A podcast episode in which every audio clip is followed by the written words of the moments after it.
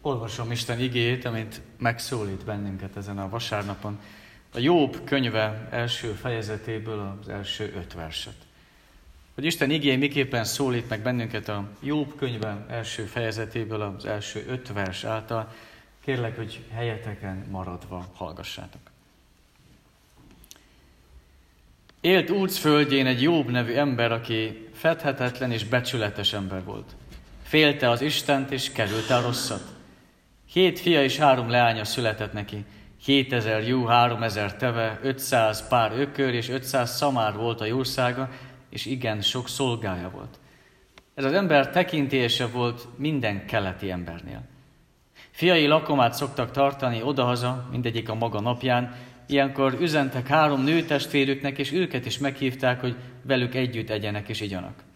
Amikor azonban a lakoma napjai sorra lejártak, értük küldött Jobb, és megszentelte őket. Úgyhogy korán reggel fölkelt, és annyi égő áldozatot mutatott be, ahányan voltak. Mert azt gondolta Jobb, hát ha védkeztek a fiaim, és káromolták Isten szívükben.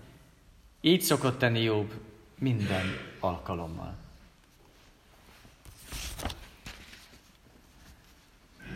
József Attilának van egy Isten című verse, ami a következőképpen kezdődik.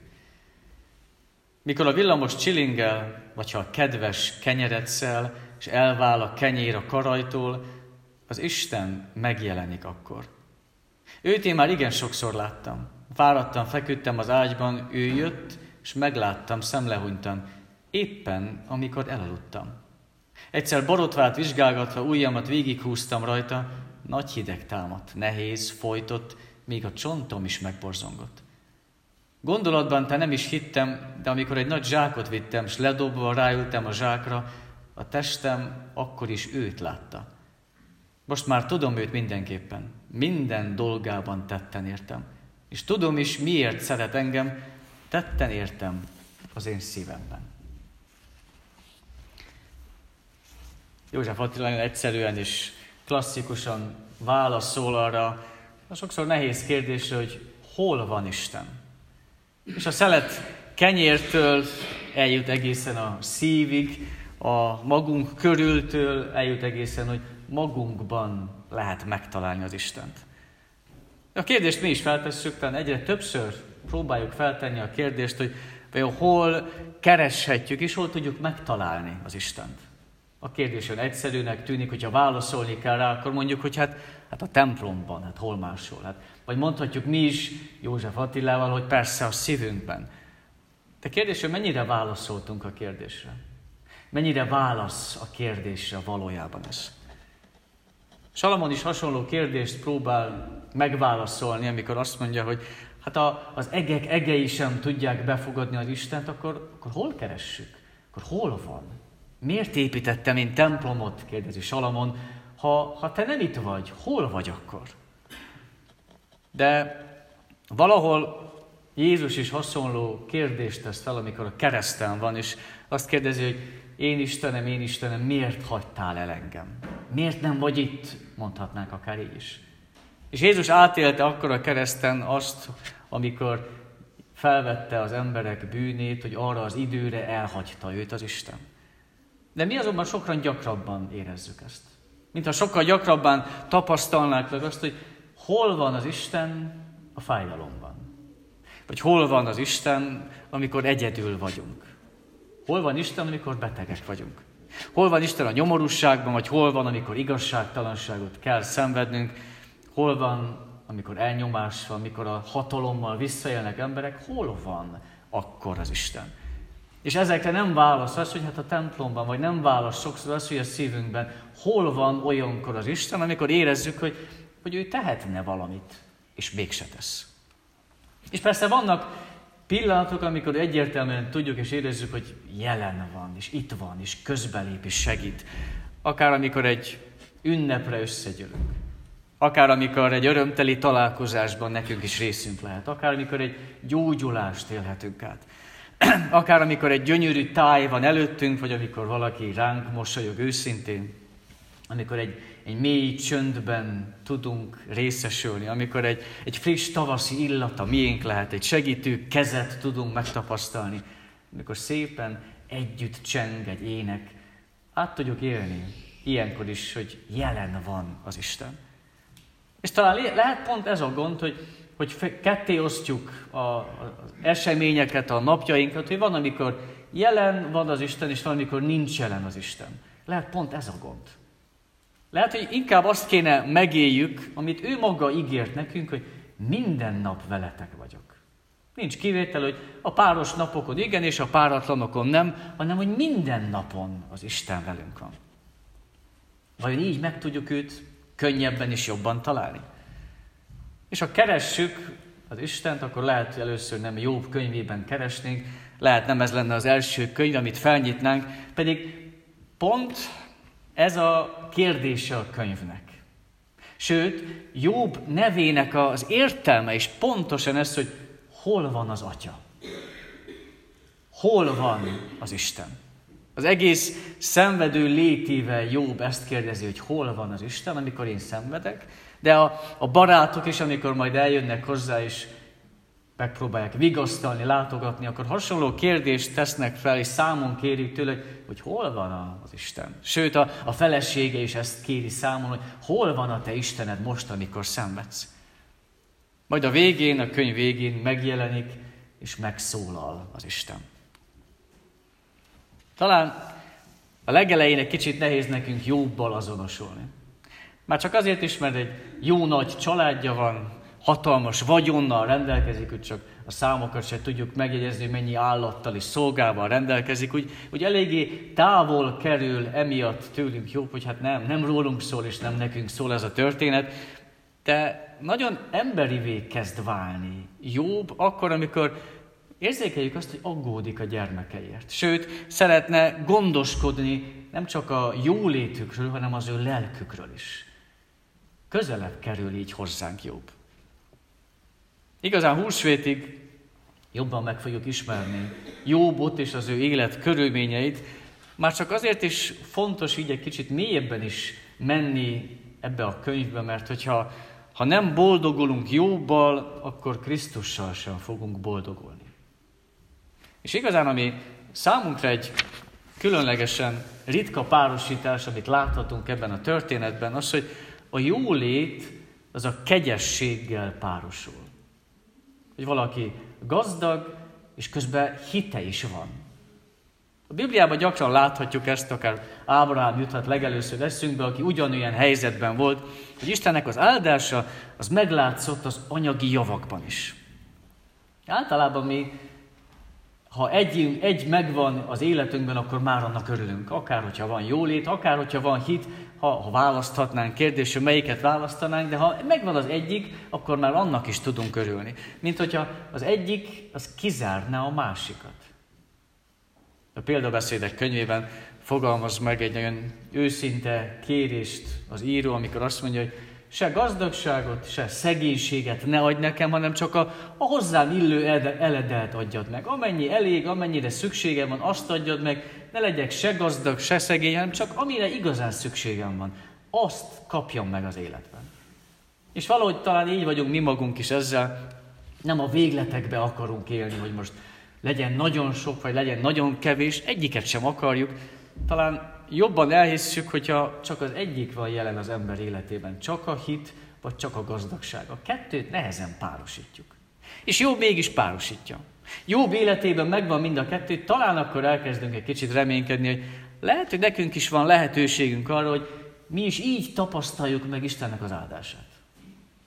Hogy a, a hit mellé tudjuk csatolni azt, hogy van bőven. És hogy könnyen és gyorsan magunkével tudjuk tenni a, a jóléti evangéliumot, ami valójában annyit jelent, hogyha ha Isten szeret, akkor ő jó, sok jóval akar bennünket megálltani.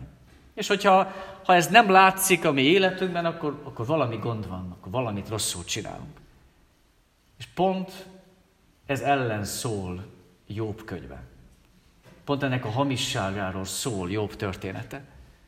Ha a Bibliát egy kicsit felületesen olvassuk, akkor mintha tényleg ezt az üzenetet kapnánk benne, hogy mi hálásak lehetünk mindenért az Istennek, akkor ha, ha ő szeret, akkor ad nekünk minél többet, és onnan látszik az ő szeretete, hogy minél több dolgunk van, amit a sajátunknak mondhatunk.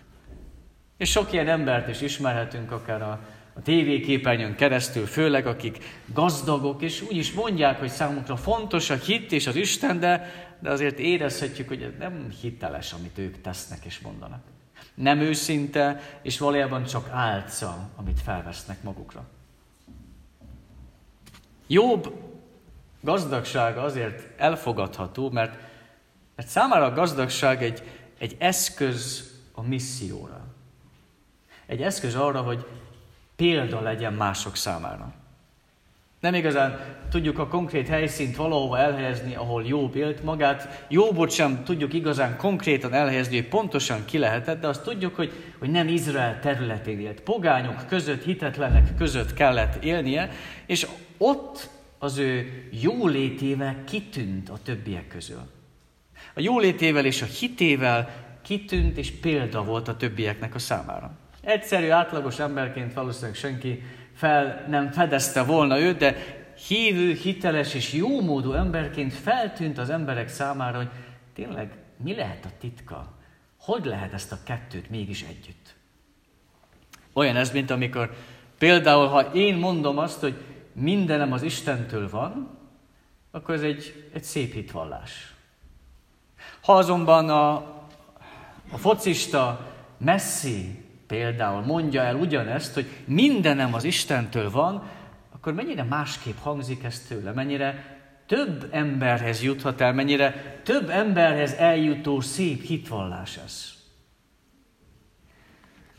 Jobb, amikor felmerül ez a kérdés, hogy, hogy hol van az atya, akkor úgy próbál válaszolni a jó módban is, hogy az én jó módom és vagyonom fölött is ott van az Isten. És valójában csak elképzelni tudjuk sokan, hogy ez, ez mennyire nehéz. Csak elképzelni tudjuk azt, hogy mennyire nehéz ez, mert amikor mi például megtapasztaljuk azt, hogy hát, hát vannak korlátaink, nem tudunk mindent megkapni, és nem tudunk mindent megvenni. Nem lehet mindent be kell osztani, ki kell mondjuk valamikor azt, hogy nincs.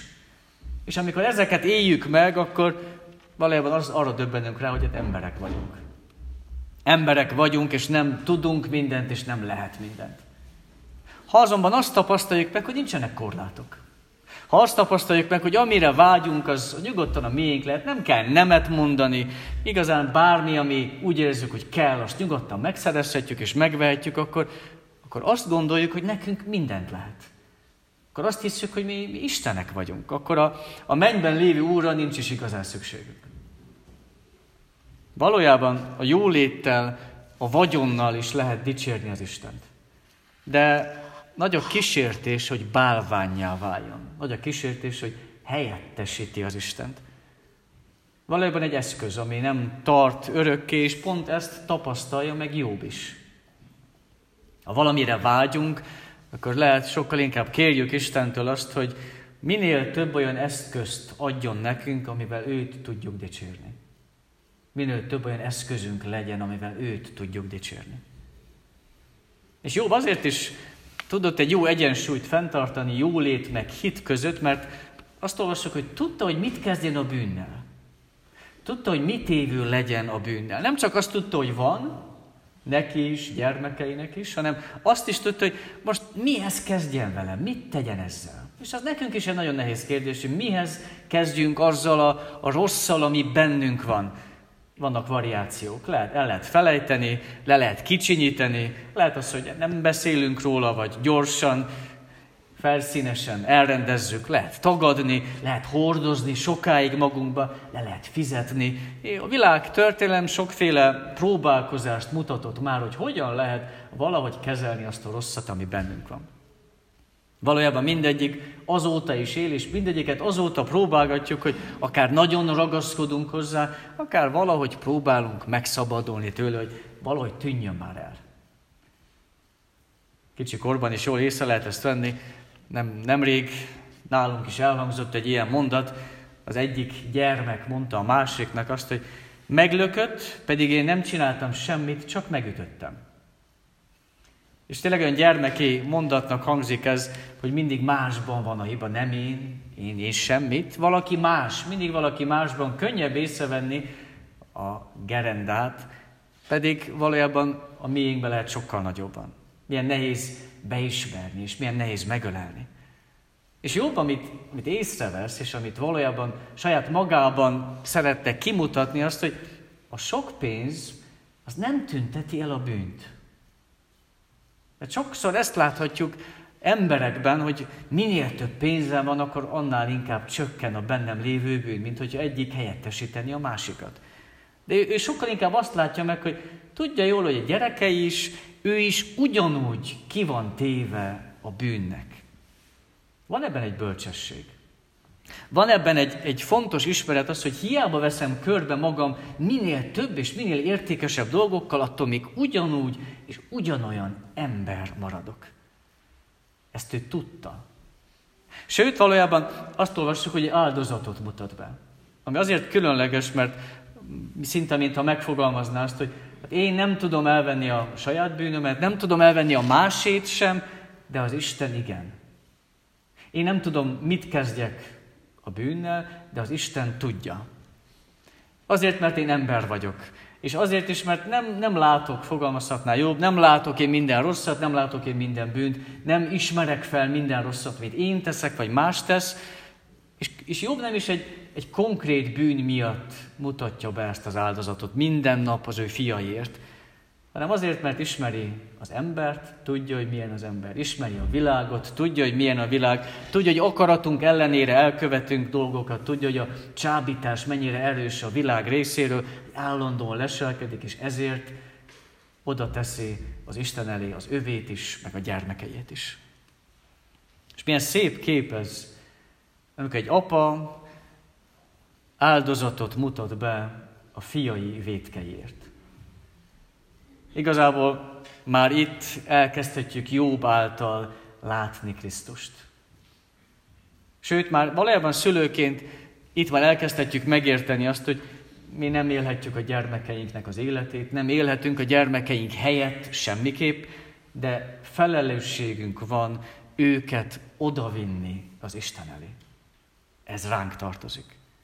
Mondhatom, az egyik legnagyobb tudás, egyik legnagyobb örökség, amit a szülő átadhat a gyermekének, az nem a vagyon és nem a családi ház, hanem az, hogy a gyermek az tudja, hogy mit kezdjen a benne lévő bűnnel. Mihez kezdjen vele. És pontosan ezért bízott Isten gazdagságot is jobbra, mert a hite és a bűn tudata is megmaradt. Nem tüntette el, és nem helyettesítette. Igazán a, a jólétet és a kegyességet pont a bűntudat tartja össze egymás mellett.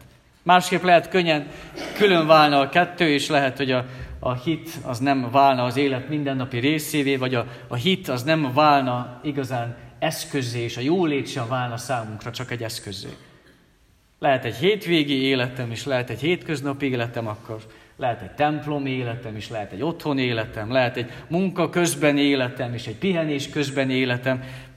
Ugye a hétvégén úgy gondolom, hogy fontos az Isten, a család és a munka, és hétköznap, hétköznap pedig megcserélem, hogy akkor már sokkal fontosabb a munka, utána a család, és esetleg utána az Isten. Ha tudom, hogy mit kezdjek a bűnnel, akkor, akkor hiteles lehet az én életem, akkor egy lehet az életem, és nem szakad sok felé. És ebben akar felkészíteni bennünket Jobb könyve.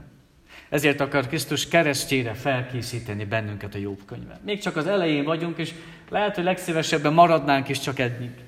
Csak ennyit hallanánk, hogy milyen jó dolga volt Jobbnak, és mennyi jó dolog volt az ő életében. Lehet, hogy megmaradnánk csak ennyinél, de azért mégiscsak tovább lépünk, nem sokára majd.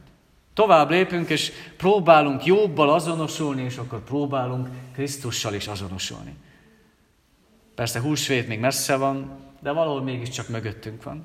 És tudjuk, hogy Krisztusnak a, az áldozata az pontosan abban segít, hogy mihez kezdjünk a bűnnel, hogy tegyük le elé, hogy ő mosson meg bennünket. Reménykedhetünk abban, hogy ahogy haladunk ebben a történetben, a húsvét felé, hol van az atya kérdésre, választ találunk.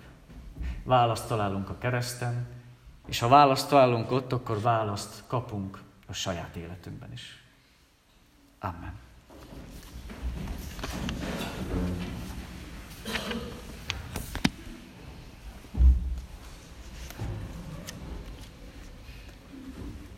432. énekünknek az első két versszakát énekeljük.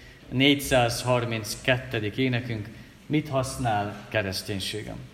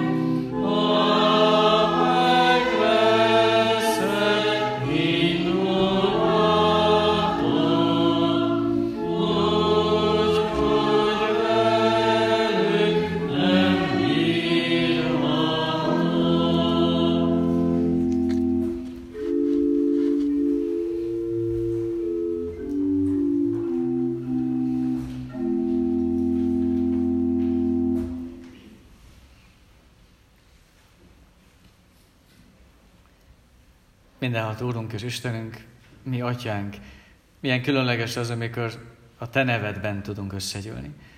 Amikor át tudjuk érezni, és sőt, látni, hinni, tudni tudjuk azt, hogy nem csak mi vagyunk itt jelen, hanem Te is.